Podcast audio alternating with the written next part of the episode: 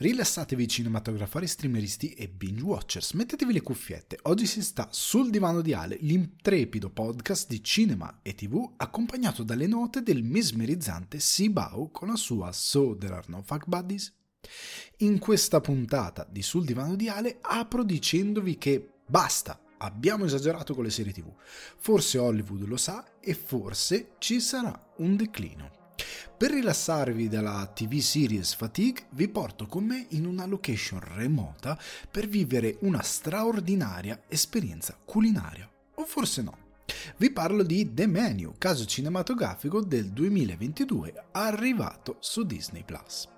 Parlando di casi, non posso astenermi dal dire la mia su After Sun. Il film è molto chiacchierato e ci consegna, ci riconsegna anzi, i Watson Movie per parlare di un esordio che ci racconta i malinconici ricordi di un'estate. E forse la malinconia è un po' come le ciliegie, perché questa settimana vi parlo di Babylon, ultima opera di Damian, Damien Chazelle, che floppa al box office ma consegna al pubblico l'ultima grande storia sulla caduta del cinema muto in favore delle pellicole con sonoro. Per chi rimane dopo titoli di coda, l'after show di Sul Divano di Ale, vi offro la mia prima impressione riguardo Welcome to Chip e The Makanai, Cooking for the Maiko House. Chiacchiere, domande e argomenti frizzantini vi aspettano in questa puntata di Sul Divano di Ale. E ragazzi e ragazze, bentrovati, bentornati, benvenuti sul divano di Ale, puntata 131 che parte all'insegna dei ringraziamenti. Io devo ringraziare sempre voi Patreon, i ragazzi che mi sostengono su patreon.com slash sul divano di Ale, voglio ringraziare eh, chi ha sostenuto lo spoiler, lo spoilerone, il Betamax spoilerone dedicato a The Last of Us, c'è stata la prima puntata, ci sarà una seconda puntata ovviamente perché sono nove puntate in totale la prima stagione quindi ogni settimana lungo eh, il rilascio di questa serie io vi terrò compagnia. Vi terrò compagnia, cercherò di parlare, di approfondire gli argomenti della serie quanto più possibile, in modo tale da essere un bel intrattenimento anche qui da divano. Siamo amici che chiacchierano sul divano di una cosa che ci piace molto. Quindi spero sia di vostro gradimento, spero eh, la condividiate magari con chi magari non si vuole ascoltare tutto un podcast, ma una puntata spoiler special su una serie che gli piace in particolare magari gradisce seguirla, quindi condividetela, eh, fatela girare, avete già dato una bella accoglienza alla puntata, sono molto contento e vi ringrazio profondamente, come vi ringrazio per l'accoglienza data all'inizio del progetto Betamax dedicato alla monografia di David Lynch. È uscito il primo episodio il giorno del compleanno di Lynch, che se non ricordo male ha compiuto 77 annoni eh, gli si vuole bene, per omaggiarlo ha fatto uscire il primo episodio, i prossimi episodi arriveranno nelle prossime settimane. I contenuti non vi mancheranno, tra il divano, eh, gli original sul canale YouTube Alessandro Dioguardi, questi Betamax che continueranno ad arrivare, i Betamax di The Last of Us, i Betamax eh, della monografia di Lynch, insomma sto lavorando a tanta roba che vi voglio portare con molto piacere per chiacchierare sempre di cinema, serie televisive. Tra l'altro l'esperimento di The Last of Us se vi piacerà, continuerà. Cioè, nel senso che se sarà di vostro gradimento, io continuerò a farlo magari su delle serie diverse, su delle serie, magari anche in un formato diverso, magari andando ad espandere un attimino alcuni discorsi eh, produttivi, magari si fa anche un, un tipo di format diverso, non per forza uno spoiler special, ma in contemporanea con la release, ma magari uno spoiler special dove approfondisco alcune cose che vengono fuori dal, eh, dalla produzione di queste serie o magari anche di, di film quant'altro si può portare dei contenuti di approfondimento di questo tipo. Quindi io vi ringrazio per il supporto che mi state dando, vi ringrazio per eh, tutti quelli che ascoltano, per tutti quelli che condividono, che lasciano una recensione eh, sulle varie piattaforme podcast, vi ringrazio veramente tanto. Veniamo però, come sempre, ad alcune chiacchierine, chiacchierine di inizio puntata, perché questa settimana, parlando di, di, Lynch, è arrivato nelle sale cinematografiche in tutta Italia, o quantomeno una buona parte d'Italia, Strade Perdute, che è stato restaurato in 4K, è stato portato in sala per soli tre giorni. E io ho condiviso un pensiero l'altro giorno con voi sui social, mio account Instagram Alessandro Descordio Guardi, perché sostanzialmente io vivo eh, in una zona abbastanza di, non direi centrale, ma una delle zone eh, più interessanti, diciamo così, più vive di Milano, dove c'è Anteo che ha due grossi cinema, uno è quello di City Life e l'altro è Palazzo del Cinema, che io gradisco di più come struttura, perché è più un cinema per come secondo me la modernità la dovrebbe intendere, che ha però il punto debole di avere delle sale che definirle sale è veramente generoso. Gli schermi sono troppo piccoli, non è una questione di posti, è proprio una questione di grandezza dello schermo. Ci sono delle sale dove appunto vengono ospitati rassegne di questo tipo e lo schermo è una barzelletta, è veramente una barzelletta. Se parliamo, se poi ecco, il discorso è sempre quello, non possiamo come eh, artisti, eh, aspiranti cineasti, quello che è, distributori o quello che è, prendercela se il pubblico non va in sala, se poi gli proponiamo anche delle rassegne che dovrebbero farlo affezionare al cinema, che vengono proiettate nelle salette che a volte... Ragazzi, quello non è cinema. È una proiezione che posso fare anch'io a casa, magari anche più grande, se io guardo il muro di casa mia bianco sul quale posso proiettare con un proiettore, se io mi compro un proiettore 4K la faccio anch'io a casa mia e viene su un muro più grande. Non è, non è una cosa accettabile, anche per una questione di audio, di impianto audio, non è un tipo di spettacolo che per quanto mi riguarda è stato accettabile. E lo dico perché io stresso sempre questo esempio, però io vorrei portarvi tutti, vorrei organizzare un, un, un Airbus Ryanair per portarvi tutti al Lighthouse eh, di Dublino, che era un cinema marav- multisala meraviglioso, dove anche la sala più piccola ha comunque uno schermo dignitoso, ma dove soprattutto l'attenzione nella costruzione del cartellone, di quello che viene messo in programmazione è molto più accurata. E se io metto uno spettacolo di Lynch di strade perdute a un, ora- a un determinato orario o in due determinati orari, perché la scelta Palazzo del Cinema era alle 12.20 o alle 21.15 o 21.40, adesso non mi ricordo con precisione il secondo spettacolo, però erano entrambi su degli schermi piccoli. Quando in verità io appunto a Lighthouse io andavo anche delle proiezioni di film attesi, nuovi, come di rassegne, perché loro la rassegna Lynch la fanno tutti gli anni. Io, ad esempio, ho visto Velluto Blu e Elephant Man restaurati. E ragazzi, in entrambi i casi io sono andato su una sala con uno schermo da cinema. Schermo grande, tanti posti, un ottimo impianto audio e mi sono goduto lo spettacolo. Non significa perché una rassegna va messo su un, uno schermo minore o su uno schermo comunque che non è per quanto mi riguarda degno di essere chiamato cinema per, per me il servizio è importante. E um, mi sono trovato un po' malino. E io credo che sarà l'ultima volta che accetterò di pagare, anche se una cifra, un biglietto comunque ridotto perché è un, un film che viene ridato al cinema, però di pagare per uno spettacolo su uno schermo che è in una sala che non è definibile cinema, per quanto mi riguarda. Ci dovrebbe essere un'attenzione che viene proprio a mancare in questi casi, perché non è. Per me così che si crea un'affezione con il pubblico perché qual è il valore aggiunto che un ragazzo giovane che magari sente uno come me o come tanti altri che ce ne sono stressa ah, andate in sala l'esperienza del cinema poi va in quella sala lì. E dice scusa ma io me lo guardavo a casa godevo di più. Sul mio televisore magari ha a casa la fortuna che i genitori o magari se vive da solo si è comprato un televisore incredibile 4K con un bel impianto e fa più bella figura di quella sala lì perché non, non è giustificabile quello schermo. Perché semplicemente perché l'esperienza del cinema è un'altra cosa. È uno schermo che ti deve sovrastare a livello di esperienza, perché è così che lo pensano i cineasti.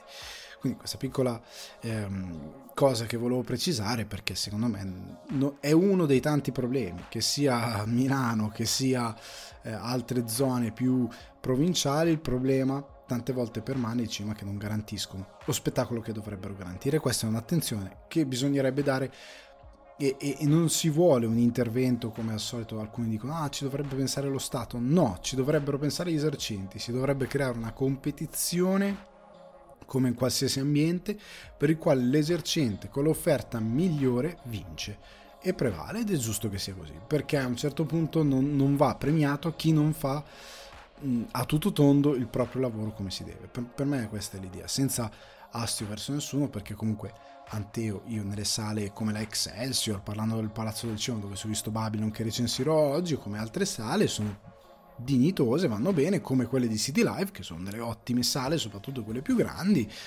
vanno bene, offrono dei begli spettacoli, però cavolo, eh, hanno anche tante pecche, cioè, quindi bisogna guardare a entrambe le cose. Questo è il mio take su questa questione. Che chiudo subito e vado nelle notizie un po' più frizzantine e allegre, come Ted Lasso, Ted Lasso che era stato premiato con su DX che dice ah, arriverà la terza stagione, boh, non lo so, non lo sappiamo. Comunque, grazie per il premio, arrivederci, grazie. È stato questo siparietto molto divertente. Finalmente è stata annunciata la terza stagione con questa eh, con questa stills di Nate e Ted che si guardano, Nate lo guarda in cagnesco, Ted un po' più bonariamente col suo baffo.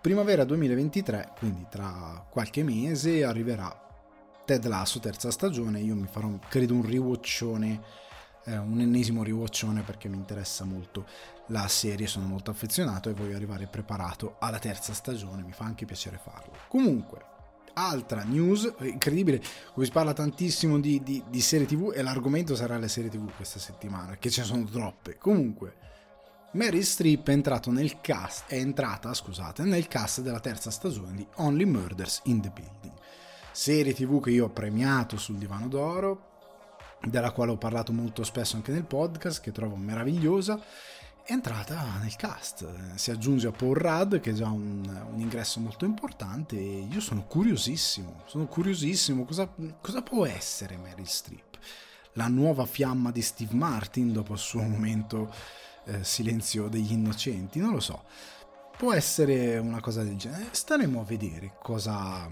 che personaggio sarà quello di Meryl Streep, magari è un'assassina, non lo sappiamo, non lo sappiamo. Comunque sono molto molto molto curioso. Veniamo invece a un... Voi sapete, io non, non sono un commentatore di trailer, nel senso che è una cosa visiva, però volevo fare due parole su... Um, volevo dedicare due parole, scusatemi, su Scream 6, perché è uscito questo trailer di 2 minuti e 40 circa, che ci fa vedere Ghostface eh, at large per New York, per Manhattan più che altro. E... sono molto impressionato, nel senso che questo mm, requel, un po' come quelli di Halloween, anche se devo vedere l'ultimo, sembrano un po' andare nella stessa direzione.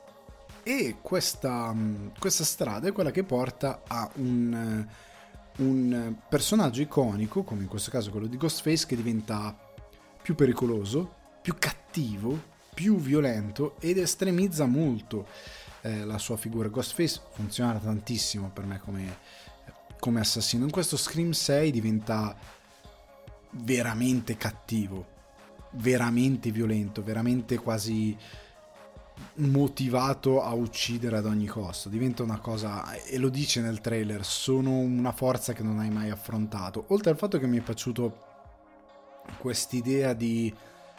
perché i Ghostface ogni assassino dietro la maschera di Ghostface è ossessionato dalla figura stessa di, di, di questo personaggio orrorifico, dal potere che deriva dall'indossare il, il, mantello, diciamo, e anche la maschera di questo personaggio. E quindi c'è questa celebrazione totale. Ancora una volta abbiamo un killer molto ossessionato dalla figura e che vuole fare qualcosa che in quanto, in quanto requel, seguendo le regole dei requel, sia celebrativo del passato ma ad amplificare questa nuova incarnazione. E sono davvero davvero curioso. C'è il ritorno di Aiden Panettiere che è un personaggio che io onestamente ho scordato. Cioè io mi sa che prima di rivedere il 6 mi rivedrò il 4 per capire che credo sia, se non ricordo male, l'ultimo di Craven, per capire quale fosse il ruolo di Aiden Panettiere, perché io l'ho veramente cancellata, io non mi ricordo niente del suo personaggio, anche perché il 4 è forse quello che ho visto di meno, senza forse, è sicuramente quello che ho visto di meno. Però, al di là di questo, sono molto curioso di, di capire cosa hanno voluto fare, di capire sono veramente interessato ad andare al cinema per guardare questa avventura. Come ho visto molto volentieri il 5, sono, mi sono esaltato tantissimo al mi è piaciuto molto, tant'è che anche qui Divano d'Oro ci è entrato. Questo 6 sono davvero super in hype, voglio capire cosa stanno facendo. C'è anche il rischio di fare un po' quello che ha fatto Halloween, cioè di estremizzare talmente tanto da diventare un po' stucchevole per certi affezionati della saga, per certi puristi del, dello slasher. Vedremo, vedremo perché quando vai ad estremizzare c'è anche il rischio che diventi un po' cafone, che diventi un po' stupido, che diventi un po' stucchevole, ridondante. C'è, c'è il rischio che tu esageri in un senso che magari diventa disgustoso nel senso che perde un po' l'idea del personaggio, l'idea del perché si fanno certi film. C'è questo rischio, però per questo Scream magari farà meglio addirittura di Halloween che dal, dal, primo dei requel è andato sempre a calare sempre di più a livello di gradimento del pubblico anche se a me devo dire la verità il secondo Halloween del, dei requel mi è piaciuto devo vedere il terzo però è interessante Veniamo però a quella che è la notizia principale di questa puntata, ovvero, eh, come anticipato da titoli di testa, nel 2022 sono uscite 599 serie tv. Vedremo quindi un declino? Allora, da cosa deriva eh, tutta questa discussione? È un qualcosa che è stato riportato da molte testate eh, statunitensi di settore, è stato riportato fine Natale, più o meno fine dicembre, primi di gennaio. In Italia ho visto pochissimi parlarne o comunque parlare dell'argomento. Secondo me è un argomento molto interessante. Ho anche fatto un sondaggio su Instagram per parlarne con voi.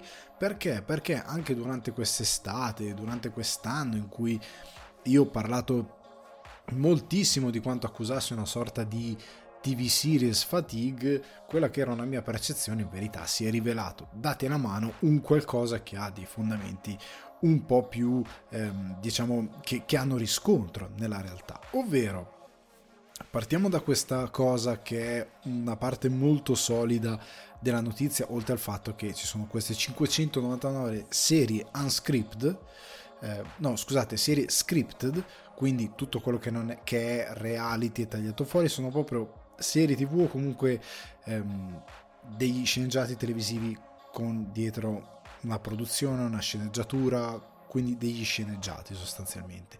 Sono 599 quelli prodotti nel 2022 e a prendere in mano l'argomento durante il Winter Television Critics Association Press Tour del 2023, quindi che si è tenuto eh, proprio inizio anno è stato John Landgraf, eh, capo di FX. Questa è una cosa che è arrivata dopo diciamo, che si erano aperte le danze riguardo questa discussione. Ha detto quanto segue. Credo abbiamo un forte segnale di come nel 2023 assisteremo a un declino.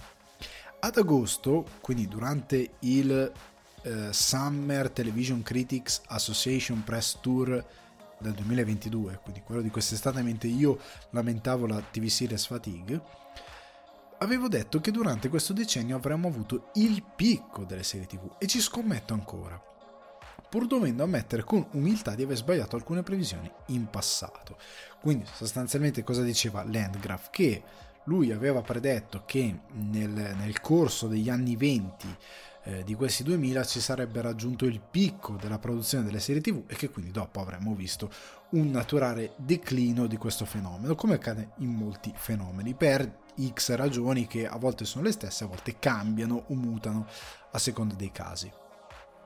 Ma in particolare, cos'è la cosa interessante? Io ve lo dicevo quando lavoravo appunto, ma ve l'ho detto anche durante il divano d'oro, perché ho scelto di fare le categorie, ho scelto eh, non solo per una questione di non mettere a confronto serie che erano incluse nel dramma, ma che erano più sci-fi, più fantasy, che quindi metterle a confronto a me sembrava abbastanza ridicolo, non solo per darvi uno spettro più ampio, ma anche perché io, nonostante un anno particolarmente complesso dove non ho potuto seguire il mio lavoro secondo i suoi ritmi, ho visto circa, considerando anche che ho tagliato fuori non volontariamente ma semplicemente per dimenticanza dal mio super file che utilizzo per gestirmi il lavoro, determinate serie, ho visto all'incirca una quarantina di serie tv 40 serie tv nel corso di un anno comunque complesso. Eh, fate conto che probabilmente quest'anno, nel 2022, nel 2023 ne vedrò comunque un po' di più di 40. Spero di no, però ne vedrò circa un numero pari o probabilmente superiore, dipende da quante ne usciranno. sta di fatto che è veramente un numero molto alto. Raramente mi è capitato nella mia vita, anche andando indietro nel passato e cercando di ricordare, di seguire così tante serie TV nell'arco di un anno. Al di là del fatto che per me questo è diventato anche un lavoro, ma anche per piacere, è veramente un numero alto. E probabilmente alcuni di voi hanno seguito lo stesso mio numero di serie o un numero comunque che ci sia comunque molto molto molto alto, considerando che ormai le serie TV con 20-25 episodi ormai stanno quasi del tutto morendo, sono generalmente sitcom, ormai anche le sitcom si sono evolute e sono meno episodi, durata magari sempre uguale o un pochettino maggiore, ma siamo in quel range. Anche una serie tv di 9, 8, 10 episodi, una cosa del genere, comunque ti porta via almeno 9 ore.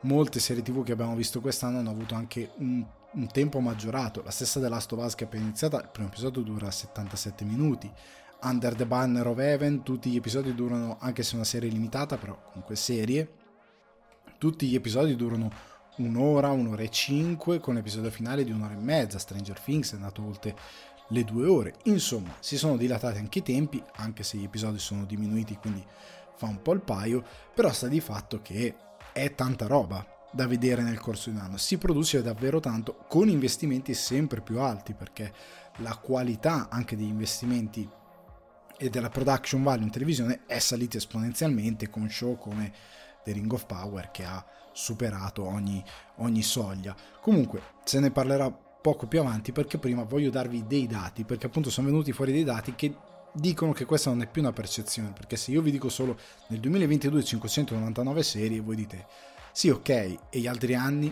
gli altri anni partiamo dal 2009 comunque siamo in un periodo dove la primavera delle serie tv sta iniziando. Nel 2009 erano 210 serie, nel 2012 288, c'è già stata una discreta crescita, ma non siamo ai livelli che stanno per arrivare. Nel 2014, quindi due anni dopo, 349, nel 2018, quattro anni dopo, 495, nel 2019 532, quindi nell'arco di dieci anni siamo passati da 210 serie del 2009 a 532 serie nel 2019. Cioè è, oltre 200 serie in più in un anno prodotte da comunque dal sistema televisivo, sono tante. 2020 siamo arrivati a 496 nonostante la botta del Covid che ha dato comunque un arresto alle produzioni. 2021 oltre 550, ma sembra che siano state già 599 nel 2021. 2022 sicuro 599 serie unscripted, quindi serie TV sostanzialmente. Ora, scusate, il punto di questa discussione, l'aumento esponenziale, non è solo la quantità di serie che si producono, perché uno potrebbe dire ok amico mio, però se una volta c'erano le serie prodotte dai network, quindi eh, Fox fa le sue serie, o più che altro NBC fa la sua serie, ABC fa le sue serie, ehm, poi c'è HBO, appunto il suo canale via cavo che fa le sue serie, c'è il canale CW che fa le sue serie, c'è diversi questi network. Ora c'è in più il gioco tra i grossi, i big del mercato. Netflix che ha un campionato tutto suo e produce una miriade di serie ogni anno. Disney Plus che è sceso in campo. È iniziato anche Disney Plus a produrre tantissimo. FX, HBO con poi HBO Max, quindi si parla anche di Warner Media, eccetera, eccetera, che si mettono insieme. Hulu, che fa parte comunque della famiglia Disney ehm, ed entra dentro Disney Plus come proposte molto spesso e volentieri, anzi sempre. E Paramount Plus, ora che si è in campo e Paramount è passata anche a fare le serie e tutto quello che comprende Paramount, Amazon Prime Video o semplicemente Prime Video che ha iniziato a produrre molto, Apple TV Plus, sono aumentati comunque anche i competitor, ok, ma il numero è comunque impressionante. Ed è impressionante anche, come anticipavo, il livello di investimenti da parte dei network, perché ormai nelle serie tv, come dicevamo anche prima, Mary Strip che entra nel cast di una serie tv, ehm, Martin Short, Steve Martin che entrano, sono protagonisti, creatori e produttori di una serie tv. Eh, ora abbiamo eh, eroi del grande schermo che una volta non avrebbero toccato il passo verso la tv che come diciamo da anni, vengono in tv anche volentieri, fanno delle grandi serie, grandi registi che si dedicano alla tv, grandi sceneggiatori che entrano nel panorama eh, televisivo, che si formano, che tante volte diventano showrunner eh, di mh, mm, grandissimo livello, produzioni sempre più dispendiose, come facevo appunto l'esempio di prima, Ring of Power, e che tentano di alzare l'asticella, perché ora Ring of Power ha alzato gli standard in modo molto pompato e molto, ehm, diciamo, sotto steroidi, effettivamente è quella serie molto pompata con dei risultati particolarmente discutibili, non di mio gusto, ma proprio di come si è dell'impatto che ha avuto sul pubblico, che non è un mio gusto, ma è un dato oggettivo nel senso di, del buzz che ha avuto, premi, di quanto se ne è parlato, è stato un fallimento rispetto a quanto ha speso, però al di là di questo c'è da dire che ormai network e piattaforme investono moltissimo nelle produzioni televisive e queste produzioni sono tante, cioè non sono poche, sono veramente in un numero molto molto molto grande. E questo sono un lato di questa candela che appunto brucia da due estremità. E perché dico questo? Perché da un lato c'è appunto questo problema economico che comunque va tenuto in considerazione perché inizia a diventare poco sostenibile. Dall'altro lato c'è il pubblico. Cioè, il pubblico ogni anno, io mi metto anche nei vostri panni.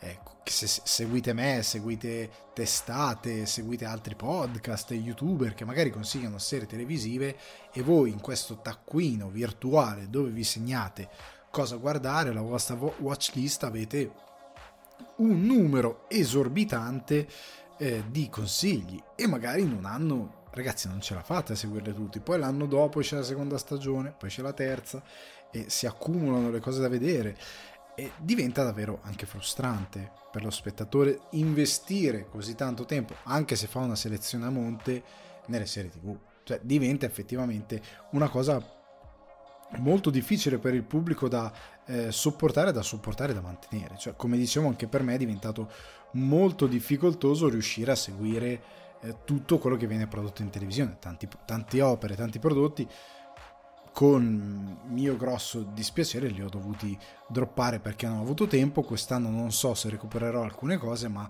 mi ritrovo a dover fare una selezione molto più serrata perché tanta, tanta roba è veramente eh, dimenticabile o comunque devo per forza uccidere qualcosa perché fisicamente altrimenti non avrei tempo di guardare tutto. E quindi questo è un problema. Tant'è che ho chiesto a voi sondaggio su Instagram se avete accusato questa serie TV, TV fatigue se siete un attimino a corto d'ossigeno per questo fenomeno e attualmente mentre registro l'84% di voi eh, mi ha detto sì vi prego care produzioni televisive datevi, datevi una regolata perché la mia vita non può girare attorno alle vostre produzioni, che è una cosa che una casa deve tenere in considerazione perché il numero di spettatori che si disinteressano, si abbassano, significa avere degli spazi, eh, occupare degli spazi che hanno meno valore anche per poi vendere pubblicità, vendere abbonamenti eh, di piattaforme, eccetera, eccetera.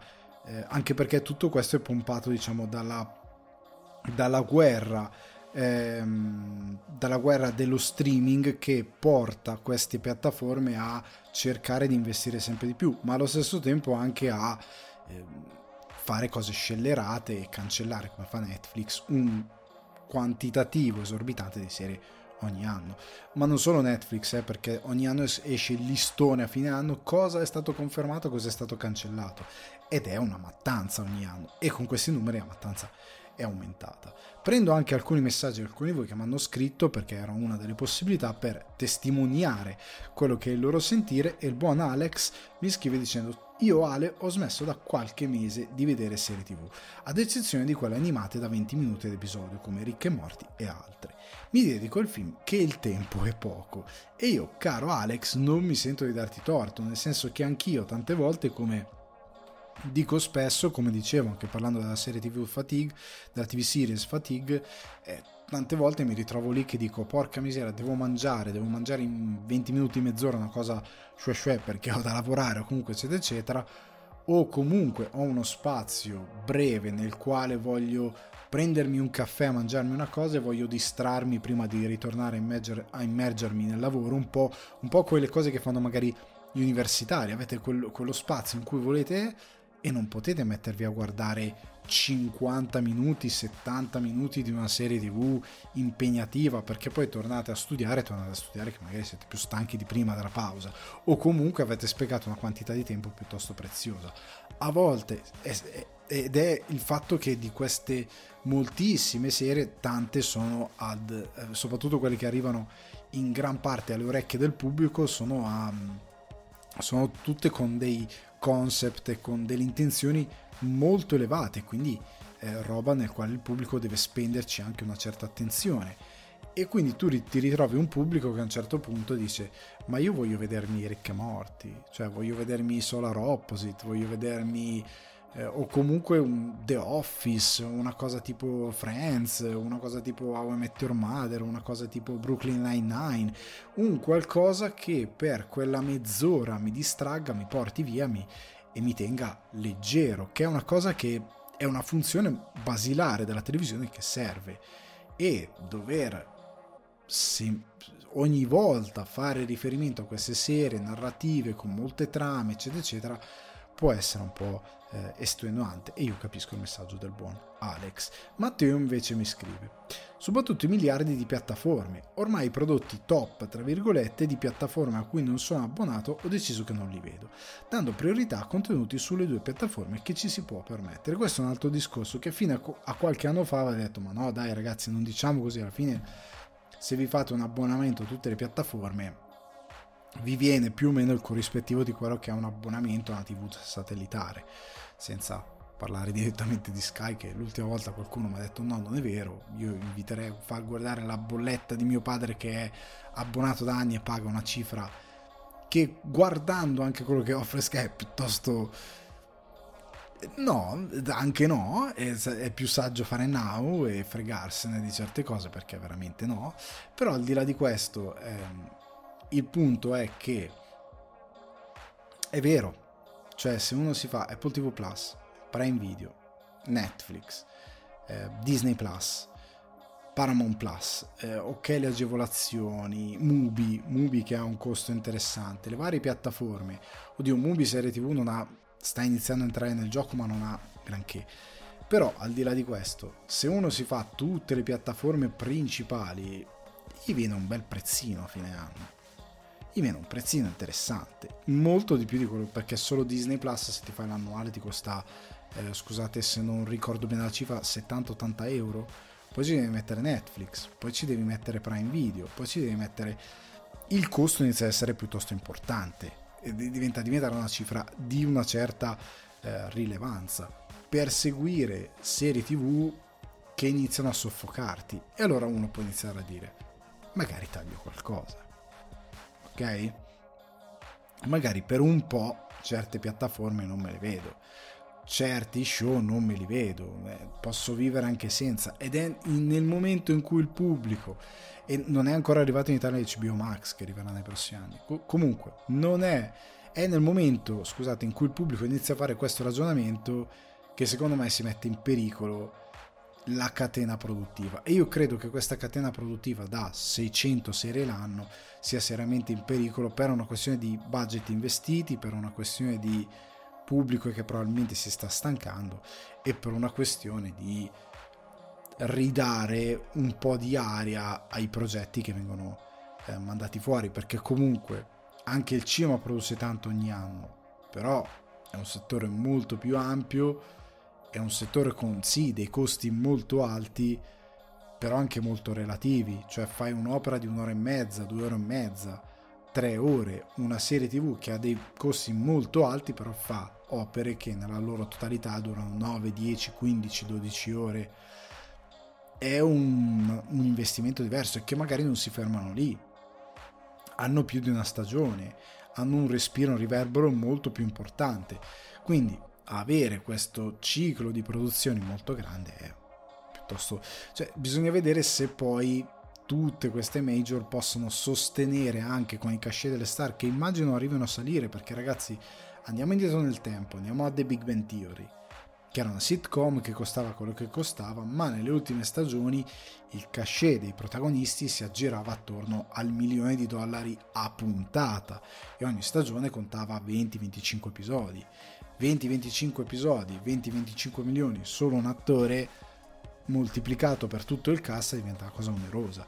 Se poi ci mettete, facciamo un fantaconto, fantaconteggio, che ogni attore magari ha dei cachet molto alti, più i costi di produzione che sono saliti, perché se pensate a House of Dragon, ehm, Ring of Power, vabbè che lì è una caffonata a livello di investimento, però se pensate anche a alcune serie Netflix, se pensate a alcune serie HBO, il livello di production value molto alto, quindi molti soldi, molti operatori, molti costumisti, molti eh, VFX, ormai i VFX vengono utilizzati in modo massivo e in modo molto credibile. Prendete anche i show Disney Plus che durano, se una puntata dura 40 minuti devi togliere 10 minuti che saranno titoli di coda, perché la quantità di gente che ci lavora è quasi come in un film.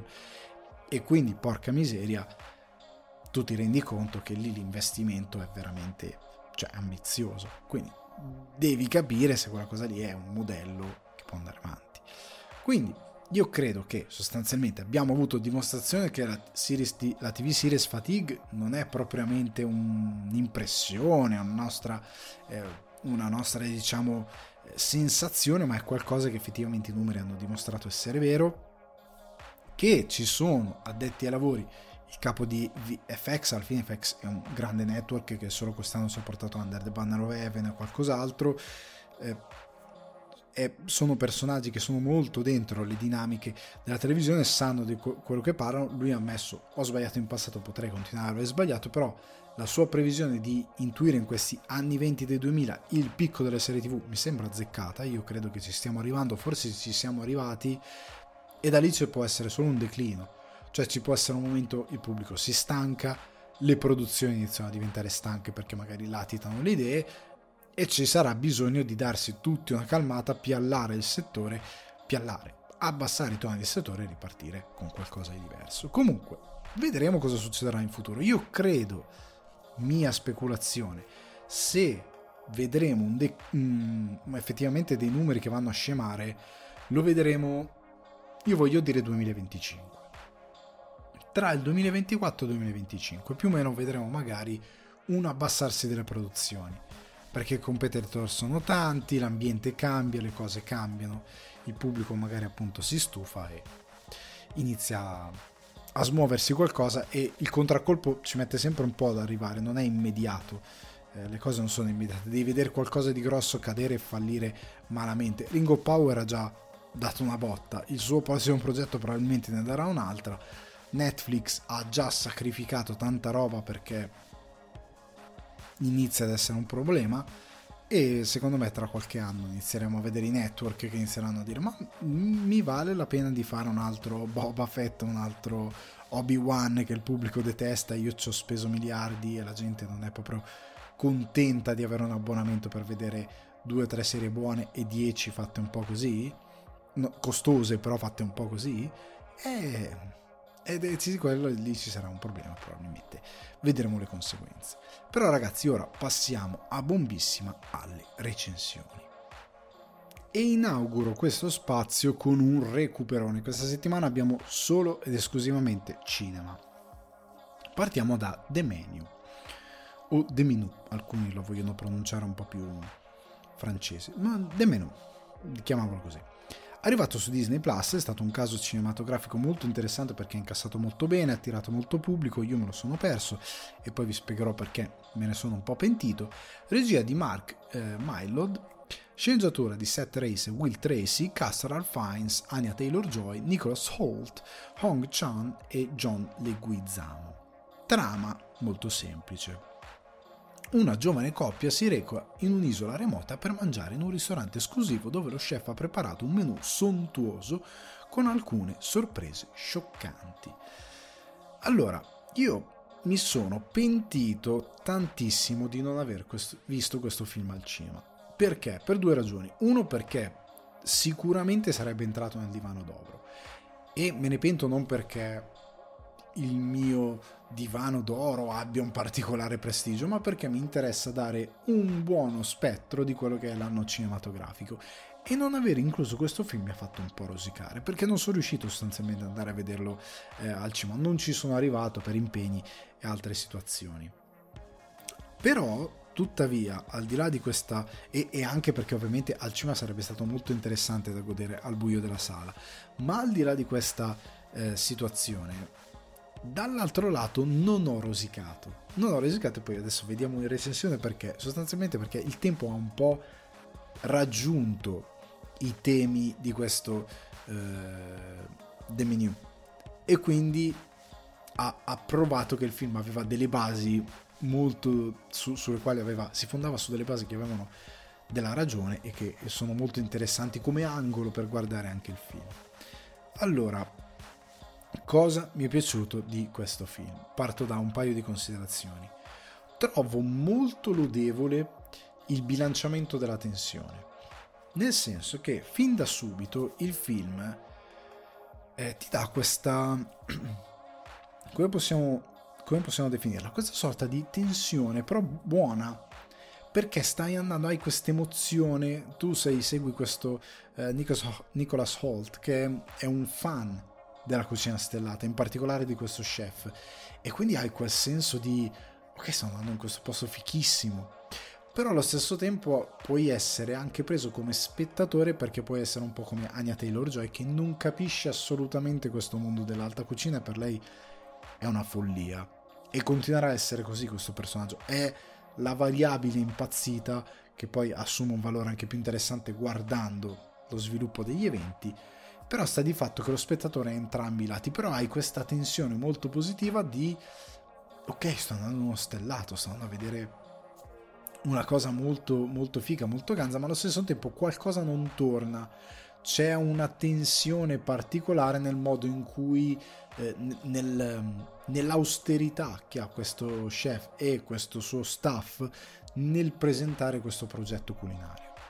Ed è una bella tensione che poi si traduce in altro ed accompagna l'escalation degli eventi che diventano da quasi un thriller culinario a un... è stato definito come un horror, però io non lo so se è propriamente un horror, per me è più una sorta di... Um, thriller psicotico culinario, di, è po' un thriller del, come posso dire, del, del, dell'umanità, del, è una sorta di horror dell'umanità, dell'anima e eh, della carne, più che effettivamente un horror eh, di, di, di, violenza, un horror di, che va verso lo splatter e altro, è proprio, è proprio più legato all'umanità, all'anima, a quello che siamo e ad altri concetti che ora cercherò di esporre. Eh, mi piace il fatto che la regia non si sporca, non si scompone. Nel senso che la regia ti deve presentare comunque una bella tensione e la tensione è una cosa che si crea con la pulizia per quanto mi riguarda. Poi puoi anche sporcare con determinati movimenti di macchina però la pulizia eh, prendete anche Hitchcock eccetera eccetera nell'esposizione di quello che succede dell'intesa tra i personaggi delle cose che si stanno creando in determinati gesti, movimenti, sguardi, la pulizia della regia è fondamentale. È una regia che non si scompone, è bella quadrata, soprattutto in un tema dove si presenta l'ordine eh, ossessivo e quasi militare di una cucina stellata. Era, è, è una regia perfetta che si applica benissimo a quello che si sta raccontando, tant'è che è un film che ha qualcosa in comune con Pig, perché nel senso è una sorta di Pig però crudele, poi vi spiegherò perché e anche Pig aveva una regia molto posata, molto curata, che non aveva tensione, aveva più a un certo punto qualcosa di tensione, ma aveva più questo ritmo compassato, molto delicato.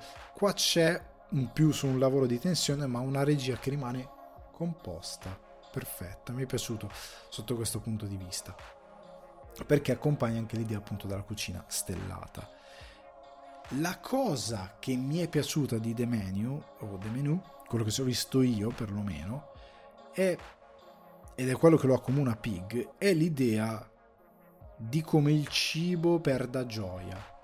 Cioè noi siamo eh, italiani, abbiamo un concetto, cioè abbiamo i nostri chef stellati, ma i nostri ste- chef stellati se io guardo a cavolo a Cannavacciuolo che ora ha tre stelle Michelin ho visto eh, grazie a quel canale meraviglioso cosa mangiamo oggi il suo ristorante stellato cosa si mangia come si mangia è una cucina dove il mangiare è comunque gusto ci sono chef che hanno eh, sostanza, tradizione, amore per il cibo che parte da qualcosa di povero, diventa ricco per come lo vai a gustare, però è comunque una straordinaria esperienza di mangiare che passa per la voglia di mangiare con, con amore. Ed è una cosa molto bella. In, altre, eh, in altri tipi di stellati, eh, io tante volte ci vedo che è un po' la critica che fa Pig, ci vedo un po' la perdita del nord della cucina, cioè l'idea del perché mangiamo, che non è la, la, la composizione ossessiva, la ricerca, è più che altro l'idea dell'amore di preparare qualcosa. il cibo è vita, però è, ci, anche, ci collega anche al ritmo del pianeta. Noi siamo un tutt'uno col pianeta, che sia animale, vegetale. Noi viviamo in questa armonia e traduciamo quello che ci viene regalato e che riusciamo a prendere dal pianeta traduciamo in qualcosa di prezioso che ci mette attorno alla tavola, ci fa stare bene, eccetera, eccetera. Credo che un po', ora sto super semplificando, però in Pig, come in questo film, ci sia l'idea di uno chef.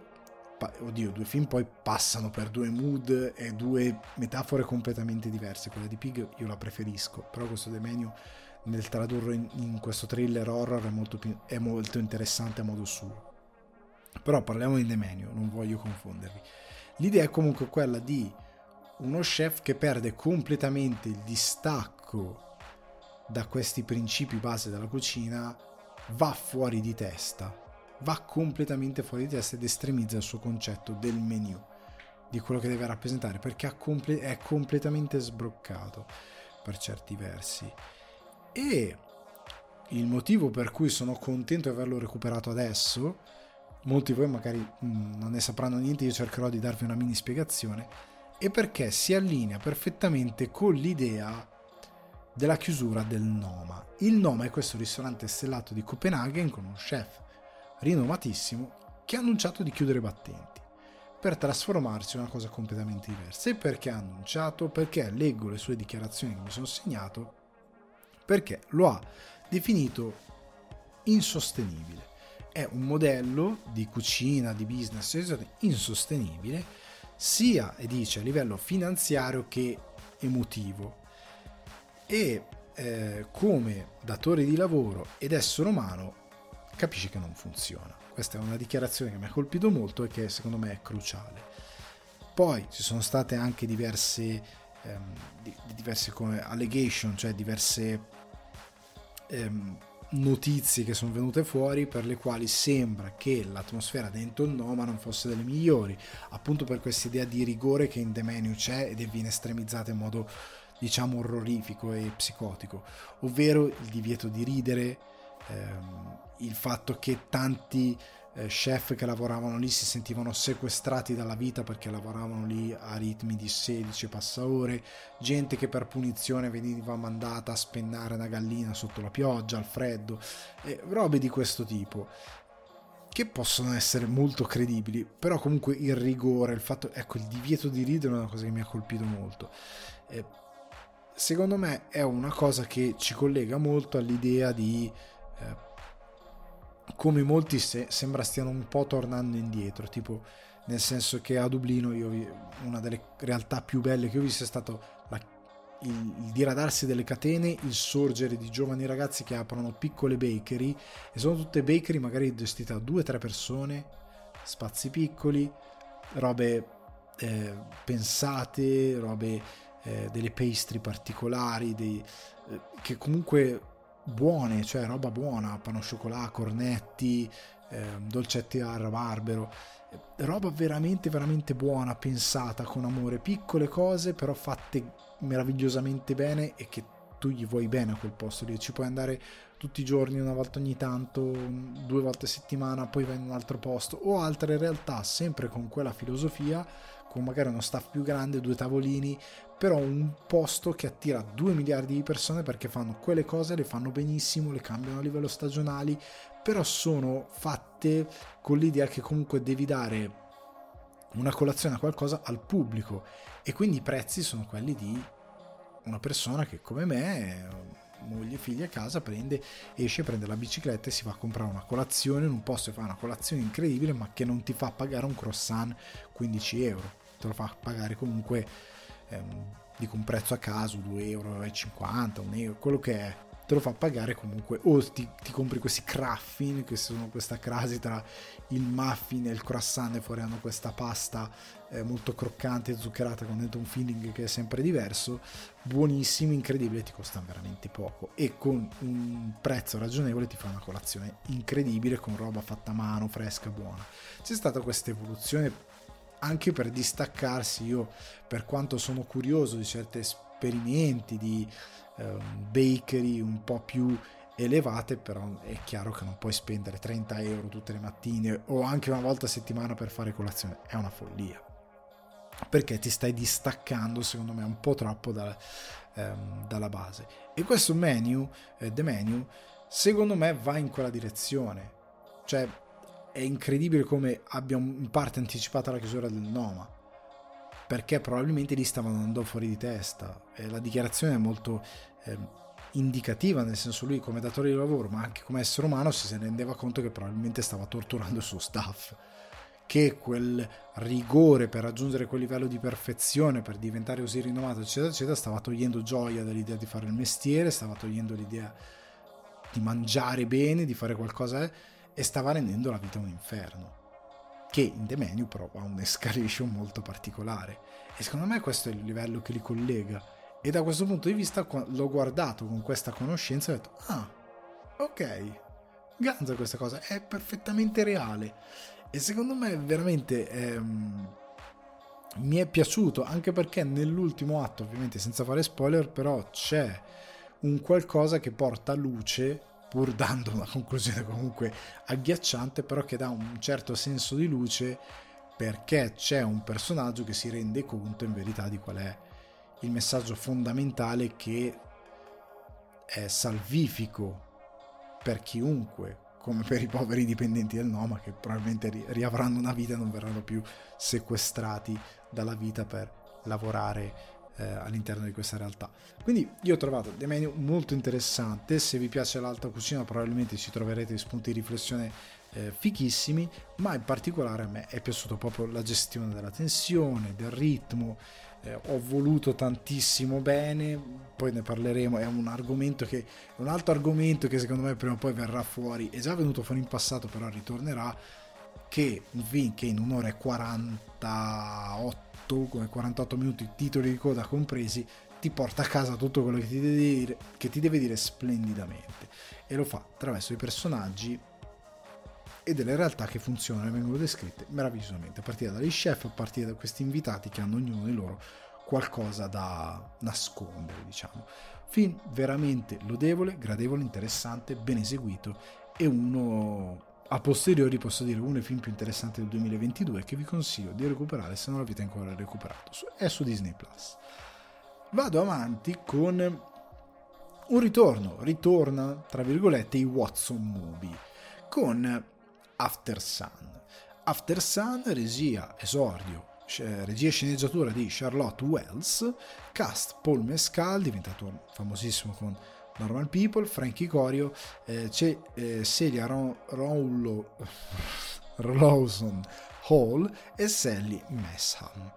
Allora, Due note 2, il film è stato distribuito negli Stati Uniti da A24, sempre in gamba, mentre da noi in Europa da Mubi. È arrivato in Italia in qualche cinema, da quello che ho visto, in qualche distribuzione limitata, quindi qualcuno magari se l'è visto in sala, però è attualmente distribuito su Mubi e io vi consiglio tantissimo di recuperarlo. Di cosa parla? Allora, trama che ho preso da Mubi. In un resort che ha visto giorni migliori, l'undicenne Sophie si gode ai rari momenti che riesce a trascorrere con suo padre, l'idealista e amorevole Callum.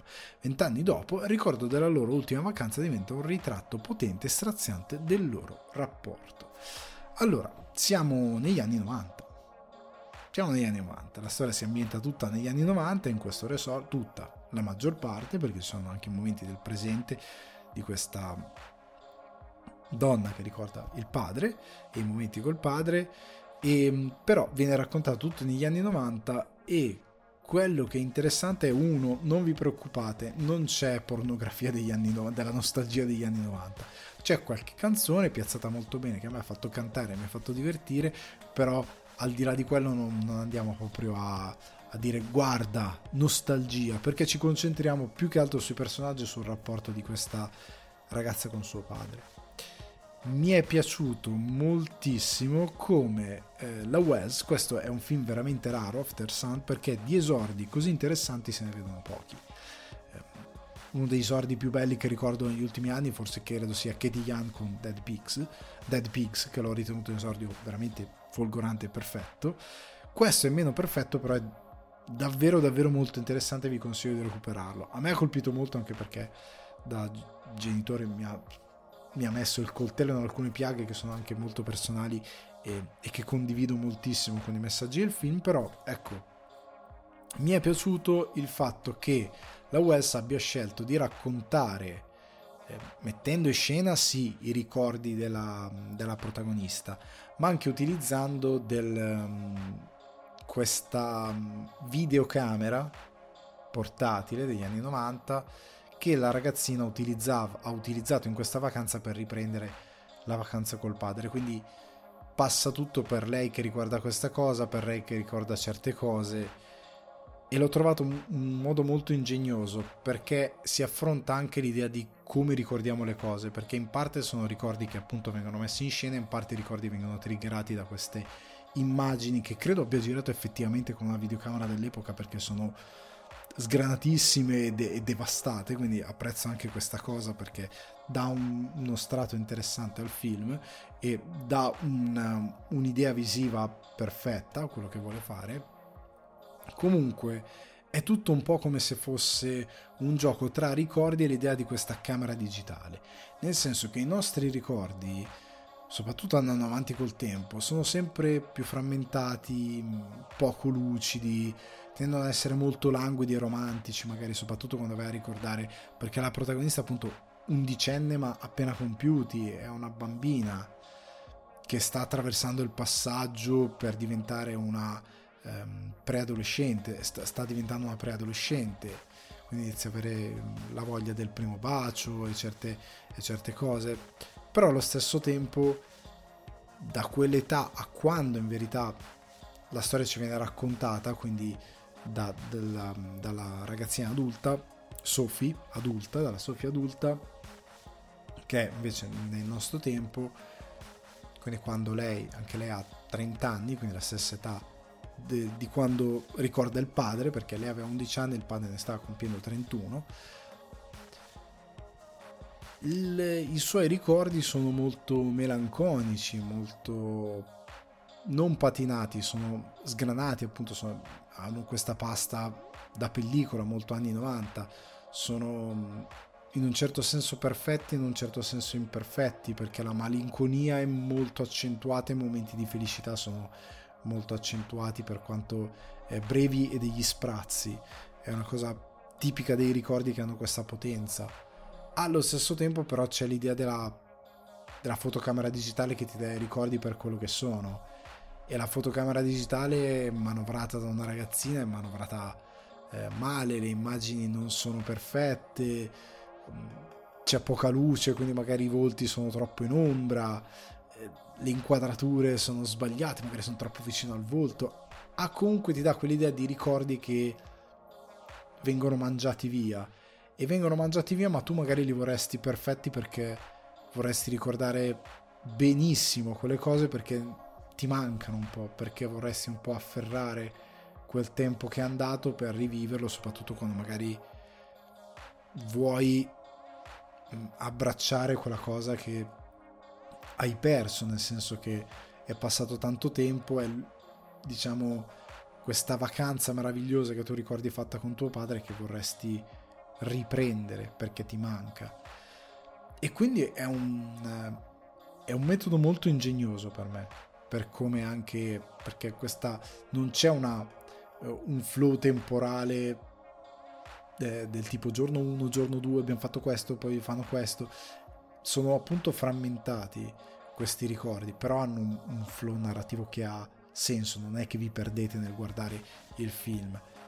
Però l'ho trovato interessante perché è una storia che è stata raccontata comunque altre volte, ma che nell'avere un come così originale e interessante prende potenza anche a livello emotivo, ma soprattutto gli dà un, una grazia e un, un livello di, sentimentale differente che la rende interessante e particolarmente accurata. Cioè, questo che mi è piaciuto. Eh, anche il modo in cui racconta a un certo punto la ragazzina che va a giocare, eh, cose che ci sono molte volte negli hotel, eccetera, eccetera, con i, i, videogiochi, quelli da sale giochi che metti il gettone su queste moto, orrendo che un, una corsa ti dura 7 secondi. Comunque è molto bello, ci ho trovato molte cose piacevoli. E mi è piaciuto come racconta il padre.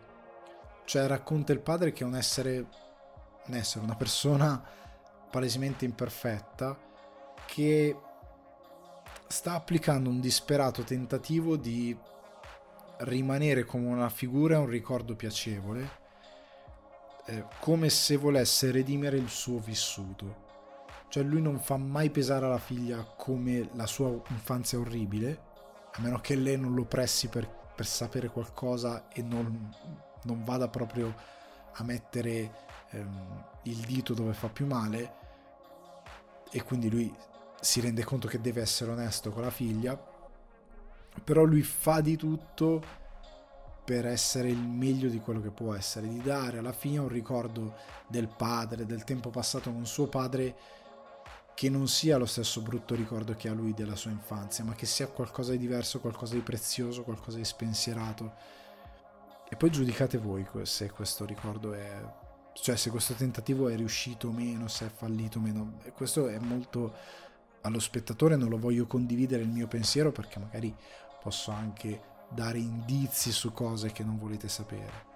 Però ecco, mi è piaciuto molto come racconta questo, questo papà anche se è un personaggio controverso, come racconta se stessa, perché come si racconta Sophie, Sophie si racconta come in modo molto onesto, in modo molto infantile perché era appunto infantile, ma con l'idea che siamo stati tutti figli, non tutti saremo genitori, eh, però abbiamo un qualcosa che, che è l'essere figli, che è un'esperienza universale che lei rispetta molto bene nel raccontare Sophie, nel mettere in scena questa ragazzina che ricorda il padre. Perché comunque guardando il film, anche se voi non siete genitori, avete questa leva emotiva di essere stata comunque figli e di avere magari determinate situazioni che vi legano meno a questo genitore, comunque vi farà scattare qualcosa. Secondo me è impossibile che questo film lasci qualcuno indifferente, perché magari se vi manca lo strato del genitore perdete qualche layer che potreste o no recuperare in futuro e magari pensare a questo film. Ma se siete solo figli comunque avete tanti strati molto interessanti che vi porteranno a riflettere ehm, su un certo tipo di rapporto che potete avere o non avere avuto con i vostri genitori, ehm, innescando magari dei ricordi, innescando magari l'idea di poter aver avuto, cioè di avreste voluto avere determinati ricordi con i vostri genitori o di vostro padre o quello che è, dipende dal rapporto che avete con, ehm, con i, i, vostri, vostro padre o vostra madre, ecco. Però mi è piaciuto moltissimo il modo in cui racconta questa storia. È una settimana, una piccola vacanza, c'è la nostalgia, c'è in parte quella malinconia particolare dell'estate, di una vacanza, di una parentesi. Eh, a me è piaciuto tantissimo questo padre imperfetto, però che prova in tutti i modi appunto a lasciare qualcosa a sua figlia che sia molto di più di dei brutti ricordi, ma invece dei ricordi molto positivi, molto belli. Lui cerca, si sforza davvero con tutto se stesso di essere eh, un grandioso padre, anche se troppo giovane per quella cosa e anche se ha sulle spalle molte maledizioni. Come mi è piaciuto il personaggio di Sophie, che ho adorato tantissimo perché è una piccola donna però con una certa intelligenza e un certo ehm, livello emotivo molto sviluppato e molto interessante. Non ho amato comunque i legami con l'idea dei ricordi. nel senso che il film, se non ti leggi la trama, per certi versi che siano dei ricordi, che certe cose come sono andate, come non sono andate, sono un po' aleatorie. No, aleatorio è il termine sbagliato, però sono delle cose che magari non afferrate. Eh, anche lo spettatore più attento può perdersi alcuna cosa e dire, mm, ok, ma questa cosa bene in che direzione vuole andare. Lascia un po' a voi, però come rappresenta alcune cose che io credo di aver interpretato nel modo giusto, non sono un grande fan della scelta fatta. È una cosa molto mia, molto personale. Non sono un grande fan di come ha scelto di rappresentare, ecco, come non ne ricordi tanto, ma come sceglie di legare il personaggio adulto all'idea del ricordo.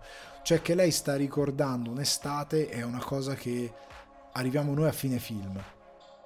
Ok? Ma nel durante c'è qualcosa che un po' ti confonde.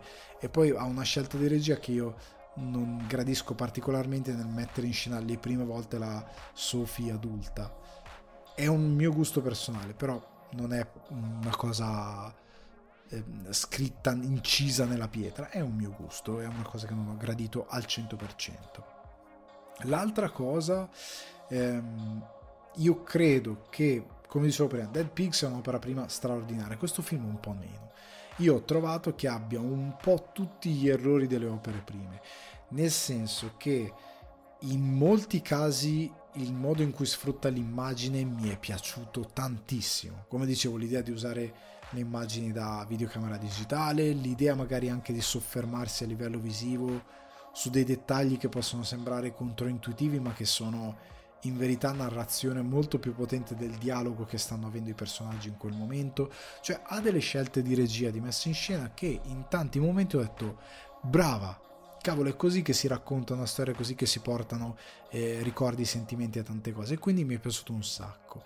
Contestualmente ci sono dei momenti in cui sembra un po' eh, sempre quell'idea di tirare il minutaggio, sempre l'idea dell'immagine che cerca qualcosa che in verità non racconta così bene quello che dovrebbe raccontare, che eh, fa un pochettino, scusate se il termine è un po' antipatico, però fa un pochettino di brodo quando magari era il caso di asciugare un attimino ed essere più secco in alcune cose. È un film che non è in toto particolarmente scorrevole. Non che sia noioso, eh? mai nella vita. È un film molto gradevole e emotivamente molto potente e come dicevo ha delle, dei tocchi di regia che ho trovato stra interessanti. Però ha dei momenti in cui, come capita molte volte nelle opere prime, non hai propriamente la giusta padronanza del tempo della narrazione e tante immagini secondo me mettono un po' il racconto in secondo piano e c'è l'idea di voler cercare di fare una bella immagine che abbia un bel eh, concetto a livello artistico piuttosto che racconti qualcosa, non so come spiegarlo, sembra un po', lo dico nuovamente male, un po' la, la guappata di chi vuole fare, sto facendo un film molto introspettivo personale, faccio questa, allungo questo momento, ci metto eh, indugio su questo istante, eccetera, eccetera, quando in verità quella cosa lì sta un po' togliendo a, a tante cose belle che hai fatto tua, nel tuo dirigere questa sceneggiatura. Quindi non sono sempre eh, d'accordo su come il racconto viene portato per immagini.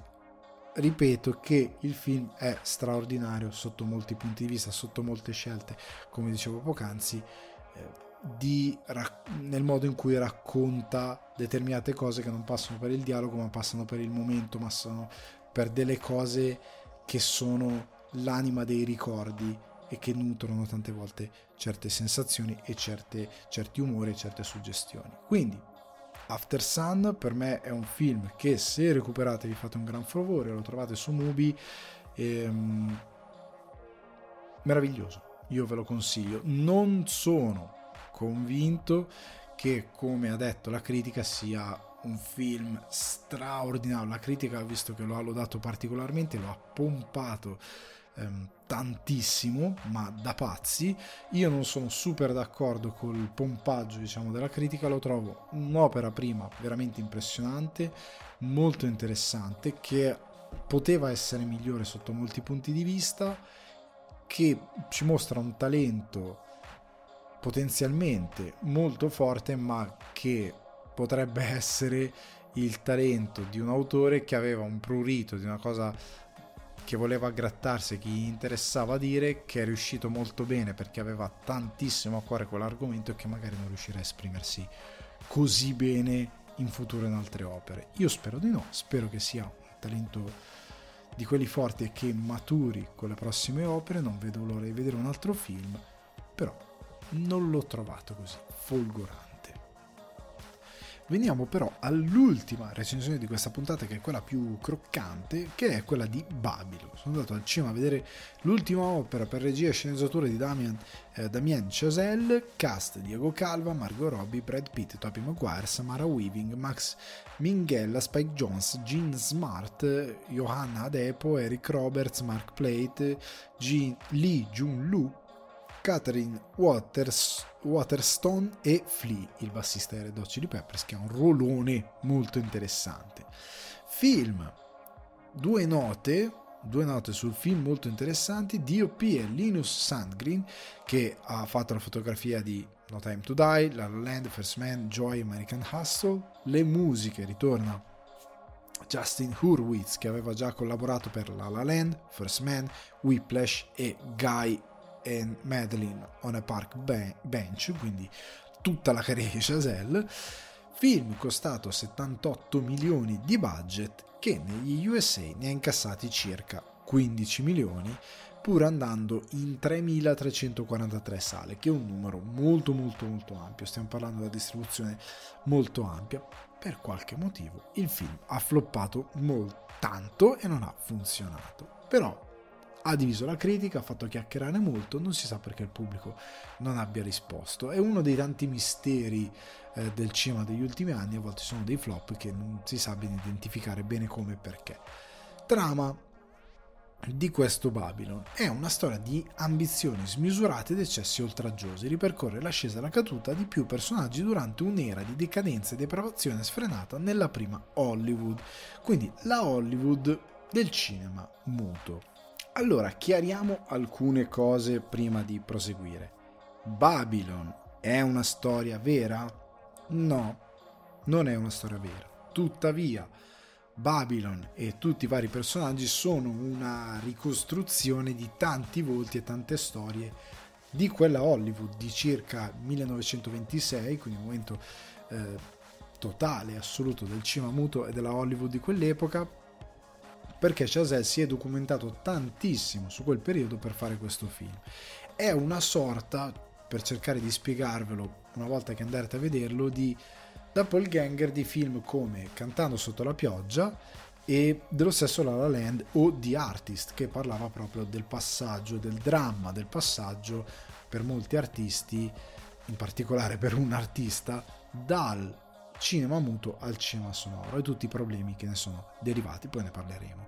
Però ecco, Chazelle ha fatto un film che non vuole essere ehm, troppo romantico in senso come La La Land che era molto romantico verso un certo tipo di cinema che omaggiava lui stesso già cantando sotto la pioggia, però Chazelle non voleva fare quel tipo di film molto innamorato di quell'epoca, ma voleva invece cercare di parlare eh, di quell'epoca nel modo più eh, interessante possibile a livello di ricerca, quindi di capire che cos'era quella Hollywood di quel cinema muto e che cos'era, ora venendo a parlare del film, eh, la caduta di Babilonia. Cioè, Babylon è molto esplicativo, nel senso che il passaggio dal muto al sonoro, che cosa ha significato? Ha significato che, cosa che per noi può sembrare è molto intuitiva, però se uno non ci pensa e non te lo racconta, non, non, non, sem- non ci arrivi. Il cinema è muto, non hai l'incombenza del sonoro. Quindi cosa succede? Che sostanzialmente anche l'attore è più una questione di presenza, più che di effettivamente di recitazione. Non siamo a teatro. Non devi avere la bella dizione, non devi avere la bella voce, l'impostazione, la capacità di occupare lo spazio devi essere un bel figurino che funziona molto bene in quei pochi minuti o secondi in cui tu fai la tua ripresa. Devi avere la presenza più che altro fisica, scenica. Nel momento in cui passi al sonoro, devi saper recitare. e non si scappa. E c'è stato questo trauma per il quale non si sapeva recitare. Molti attori effettivamente avevano o una voce ridicola o una dizione ridicola o no, erano veramente dei cani. E il pubblico, eh, andando al cinema, diceva: Ma questo qua che fa? Ed è stato un, un momento di crisi. Ma prima di arrivare a quel punto, che sarà poi eh, verso la seconda metà degli anni 30 indicativamente, si vuole esplorare il fatto che in quel momento, a metà circa degli anni 20, siamo al picco, siamo alla Babilonia, cioè è un periodo d'oro e soprattutto è un periodo in cui il cinema, non essendo un'arte completa, perché appunto gli mancava il sonoro, perché gli mancavano molte sperimentazioni che sarebbero arrivate anche dopo il sonoro, aveva dei era molto rudimentale e nel suo essere rudimentale era fatta un po' da battaglia, cioè Chazelle vuole dare questa impressione che in un set c'erano contemporaneamente più produzioni perché tanto non è sonoro e quindi era veramente produzione da battaglia, si faceva tutto a cottimo, a vai vai e butta al cinema con un'enorme rilevanza poi a chi in post produzione con le didascalie contrariamente a quello che devi fare scrivendo bene una sceneggiatura con gli attori che recitano con le didascalie poteva completamente cambiare il significato di un film poteva completamente dare agli attori una rilevanza diversa rispetto a quella che loro avevano avuto recitando siamo in quell'epoca, siamo in un'epoca selvaggia dove si produce tutto, rende tutto grandiosamente, è il più grande spettacolo del mondo in quel momento il cinema per quanto primitivo e chi ne fa parte è un re, è una divinità in terra che vive di enormi eccessi anche perché all'epoca non c'era quello che poi è stato eh, applicato a partire dal più o meno dal 34, ovvero il codice ACE che cos'è il codice ACE? Era questa serie di norme morali che identificava eh, situazioni moralmente accettabili che imponeva appunto alle produzioni di rappresentare le cose in un certo modo. Questo cosa significa? Che poi è stato abbandonato dal 68, però la Corte Suprema con questo codice ACE aveva imposto il fatto che pur essendoci un certo tipo di soprattutto perché era un tipo di vita di produzione da battaglia eccessi come l'alcol, eh, il sesso, e mm, violenza, un certo tipo di violenza non dovevano essere mostrati al cinema perché bisognava rispettare un certo decoro che la società eh, domandava anche perché si cercava di poi cose che avrebbero abbattuto più che altro i comici come Lenny Bruce eccetera eccetera perché c'era quest'idea di decoro che bisognava avere, che non bisognava dire parolacce, non bisognava fare vedere certe cose che però nella società si facevano. E soprattutto in quelle produzioni certi eccessi che vediamo nel film che ovviamente sono romanzati in modo folle ma che sono figli di ricerche che Chazelle ha fatto che effettivamente esistevano certe cose sesso, droga, certi eccessi non è che sono nati adesso. Il sesso si è sempre fatto nell'umanità le orge si sono sempre fatte, cioè guardate i vasi, le rappresentazioni eh, di cose antiche, eh, l'omosessualità, tante cose sono sempre esistite nella storia dell'uomo. L'abuso di sostanze, cioè Sherlock Holmes era un oppiomane, cioè certe cose sono sempre esistite. Negare dell'esistenza è una follia ed è una cosa anche che ha diviso la critica perché c'è chi preferisce quel racconto alla cantando sotto la pioggia di un mondo dello spettacolo patinato, perfetto, super gentile, quando in verità non era propriamente così, però il codice ACE ti imponeva e questa è stata una di quelle cose che ha segnato la fine di tanti attori, che ha segnato la fine di un certo modo di fare cinema perché anche produttori e quant'altro si, troveva, si dovevano trovare ad avere a che fare con una società un po' più alta, con dei soldi, perché si volevano investire soldi, perché il cinema voleva fare soldi. Nel momento in cui è al sonoro e il pubblico impazzisce perché finalmente al cinema puoi avere eh, gente che canta, che balla, puoi avere dialoghi, ehm, guerra, puoi avere cose che prima erano scritte a schermo, puoi avere un mezzo più evoluto, il cinema diventa qualcosa sul quale ci si può investire e fare molti soldi perché c'è questa esplosione del sonoro che cambia completamente le carte in tavola e quindi si dice ok, diamoci un codice perché ci serve qualcosa che sia stomachevole per il pubblico, cioè che sia digeribile, scusate, stomachevole è un termine sbagliato, che sia digeribile per il pubblico. E quindi, ok, dai, facciamo così. E da qui parte eh, questo codice ISE, parte una nuova era. Capirete benissimo da quello che vi ho raccontato che questo film non è The Artist, no, come non è La La Land, nel senso che non vuole romanzare in modo, eh, in modo appunto simpatico, in modo quest'idea patinata di quella Hollywood, ok? Cerca invece di dipingerne gli eccessi e di farlo attraverso, per quanto mi riguarda, la musicalità della regia di Chazelle che ha dei bei movimenti. Io non sono d'accordo con quei critici che hanno chiamato le scene, che hanno definito le scene iniziali come inutilmente lunghe. Io non è vero, io ero al cinema e il pubblico rideva, era tutto divertito. Era un pubblico eterogeneo, c'erano ragazze universitarie, persone più adulte. La gente si divertiva in quelle scene perché hanno un bel movimento. Chazelle, lavorando con la musica, ha musicalità anche nel, um, nel visivo, ok? Riesce molto bene visivamente a dare un'idea di ritmo che si collega poi anche su come usa la musica, come usa il montaggio e l'idea di frenesia di quei set, tutta la prima parte, la festa, eh, l'opulenza cafona di questa Babilonia è molto ben rappresentata. A me piace tantissimo, una fotografia che io trovo straordinaria.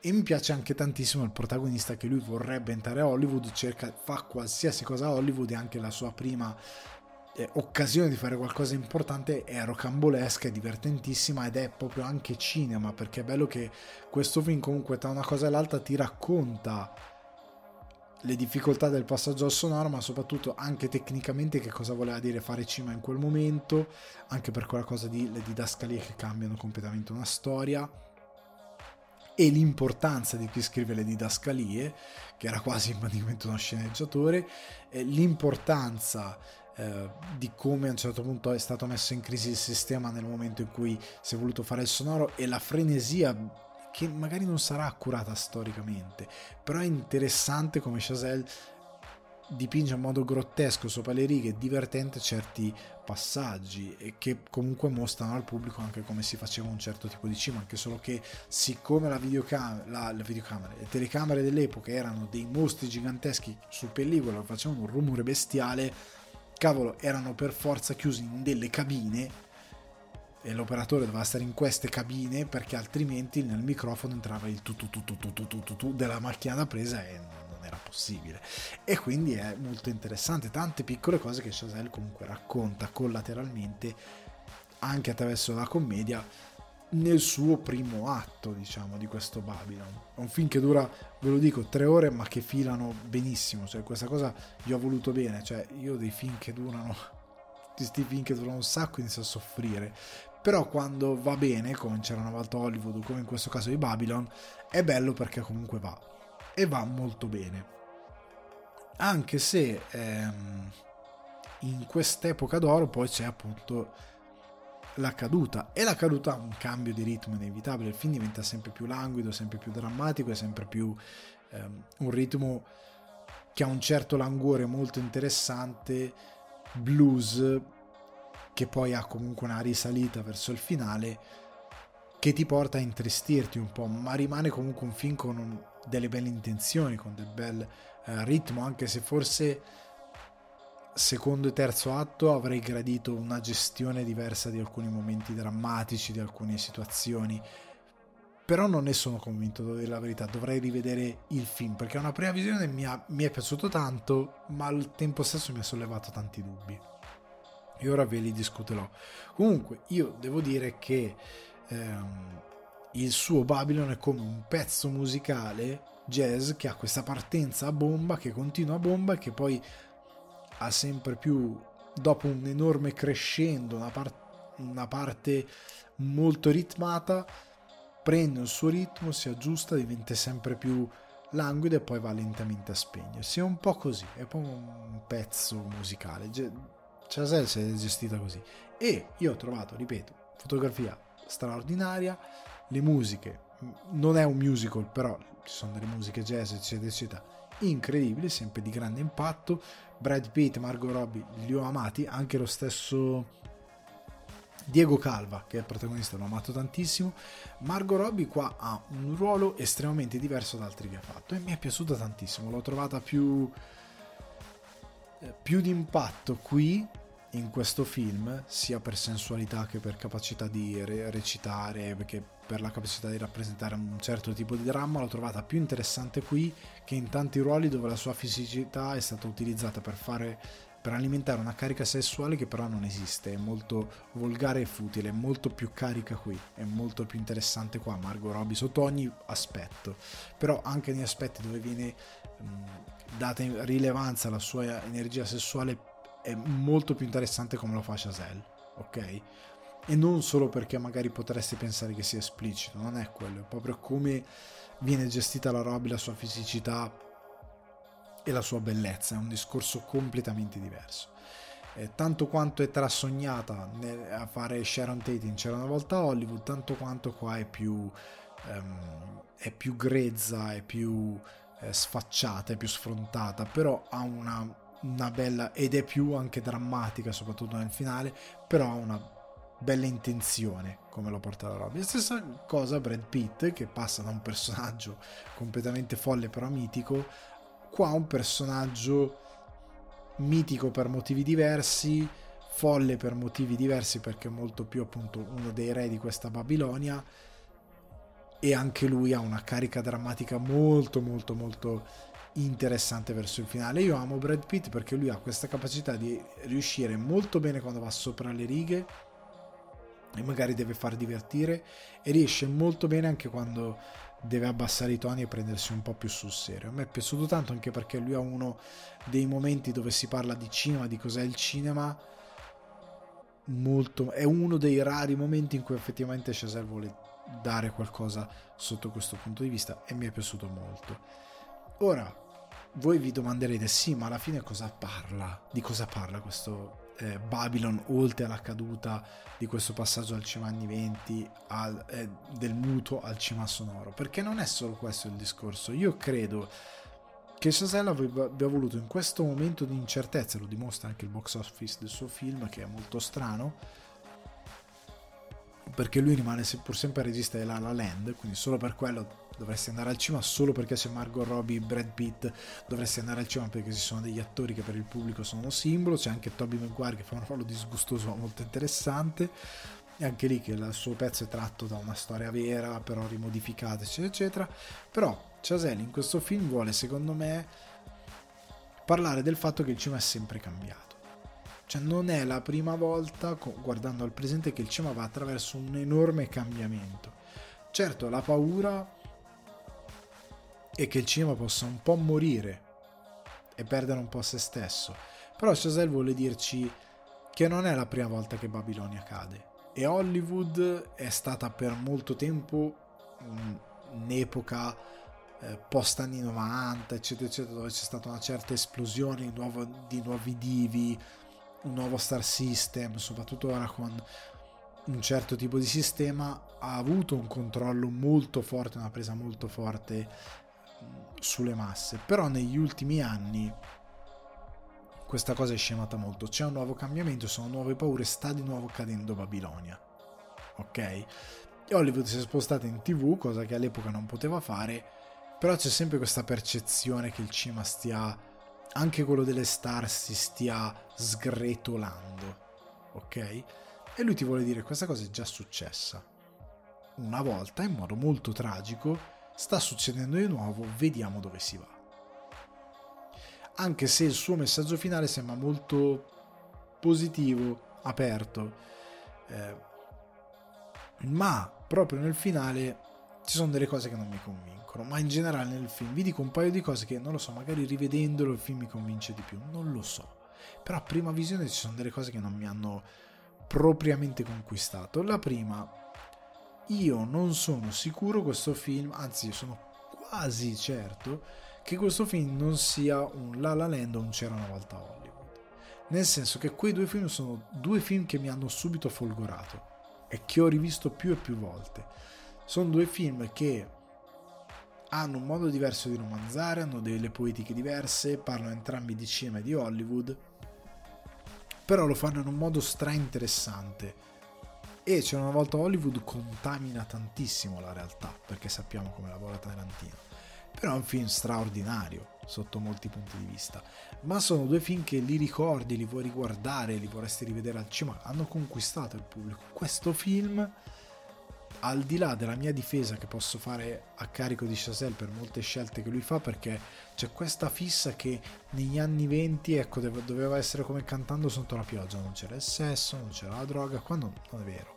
Comunque, e quindi se viene raccontato in quella maniera là, no, io lo preferisco come era patinato, non, non voglio questo ricordo. Ecco, queste reazioni molto infantili, pur difendendo Chazelle, pur difendendo certe scelte che ha fatto, pur difendendo il minutaggio che non credo sia sempre gestito bene, così a prima visione, non riesco però a dire questo è un film che volentieri mi riguarderò altre 3, 4, 5, 6 volte. Cioè c'era una volta Hollywood, ma se mi seguite lo sapete, l'ho rivisto ormai 12-13 volte, una cosa così la La Land l'ho rivisto 5-6 volte, finché poi mi piace. Eh, non sono sicuro che questo film riesca a funzionare su questo livello, anche perché non credo che non ci sia così tanto l'amore per il cinema. Nel senso che Chazelle ha voluto fare un certo ritratto, come dicevo prima, ha posto l'accento su certe tecniche, su certi modi, su un certo star system, su un certo ehm, non ha uno sguardo nostalgico, però eh, ti vuole far passare molto concetti, però siccome è molto punitivo in certi aspetti, secondo me ha un po' proprio dimenticato di mettere quel pizzico di romanticismo necessario che serve per farti un po' innamorare del film e quindi toglie un elemento che poteva essere interessante alla narrazione. Per dare quella cosa di... Vi faccio un esempio. Hail Caesar dei Cohen, Ave Cesare, nella sua follia, nel suo raccontare una Hollywood anche scorretta, in un momento storico ben preciso, però ricorda sempre di mettere in quella follia un pizzico d'amore per certe cose e un tipo di commedia molto divertita di, di, certe situazioni, di certe idiosincrasie di Hollywood che diverte anche te che ti fa innamorare del film. Questo film non ha questo elemento, lo dimentica un po' per strada. Capisco che ha molti intenti drammatici, però qualcosina che ti facesse innamorare anche di questi personaggi, delle loro storie, della loro eh, decadenza, doveva metterla. Secondo me si è scordato di dare un po' di potenza a questi personaggi e le loro storie e a quel periodo di Hollywood. Non ti fa davvero innamorare. Infine, l'unico momento in cui lui vuole passare questo messaggio che Hollywood è cambiata, è sempre cambiata e che è comunque innamorato del cinema, non posso ovviamente dirvi che cos'è, però sul finale, proprio gli ultimi, cosa vi posso dire, tre minuti, li ho trovati molto cafoni cioè, gli ultimi tre minuti in cui Chazelle prende una determinata decisione, l'ho trovato un po' una caffonata. Non ne posso parlare ulteriormente perché è super spoiler, però è una cosa che l'ho guardata e ho detto, non è così che si fa. È come ha fatto Spielberg nella sua conclusione di film di Fablemans. Non è come hai fatto tu. Così come hai fatto tu è un video di YouTube è una roba cafona, soprattutto dopo che hai fatto un film così provocatorio, così interessante. Certo che gli manca qualcosa, ma che secondo me meritava un finale diverso. E di finali come quello ne abbiamo avuti anche in Italia. Di film sul cinema che parlano del film che parlano del cinema, ecco. Ne abbiamo avuti anche in Italia, però fatti con una grazia e un cuore diverso e superiore. E la cosa che mi dispiace è che Chazelle, se ce l'ha il cuore perché pur sempre resiste La La Land. E quindi mi sono chiesto, ma dov'è finito? E quindi queste cose mi fanno un po' da allontanare dal film e non credo che sia così riuscito. Magari una seconda visione vorrò più bene a determinate cose, ma una prima visione lo trovo un film molto molto molto interessante che sicuramente merita una visione anche perché ripeto questi 183 minuti sono belli scorrevoli, belli ritmati, vi faranno ridere. In sala si è riso, si è intrattenuti, nessuno ha avuto, non ho sofferto davvero un momento in cui, ah, qua il film si sta un po' abbioccando. Devo dire la verità, il film è meravigliosamente scorrevole. Certo, qualcosina secondo me poteva essere aggiustata per motivi di innamorarsi di certe cose, però è un film dannatamente scorrevole, quindi merita la visione. Però gli manca delle cose, ha preso delle scelte, finale molto cafone e quindi è un film che è uno dei film che potenzialmente potremmo ricordare quest'anno, ma non so se è un film molto potente. Ha tanti elementi come la musica, la fotografia, la recitazione di alcuni attori molto forti, però non arriva così in alto per quanto mi riguarda. È un film che poteva riuscire immensamente meglio. Sasel si è un po' perso. Ragazzi, a questo punto anche questa puntata si conclude. Vi ricordo che se volete supportare sul divano di Ale le mire di espansione per un giardino zen migliore potete farlo su patreon.com slash sul divano di Ale. Altrimenti altrimenti scusate eh, tenete a mente che sul divano di Ale un momento di lapsus è un confortevole piacere da condividere con gli amici e gli appassionati di cinema e televisione Shazam mio ubriacato che potete trovare su Spotify, Apple Podcast, Amazon Music e Acast ma non nei cinema muti. Seguite anche il canale YouTube per i contenuti esclusivi canale YouTube Alessandro Di Guardi porta il mio nome e ricordate di iscrivervi e attivare la campanella un, coloroso, un caloroso, ormai mi ha distrutto Babino. Saluto dal vostro host Alessandro Di Guardi, ci sentiamo settimana prossima.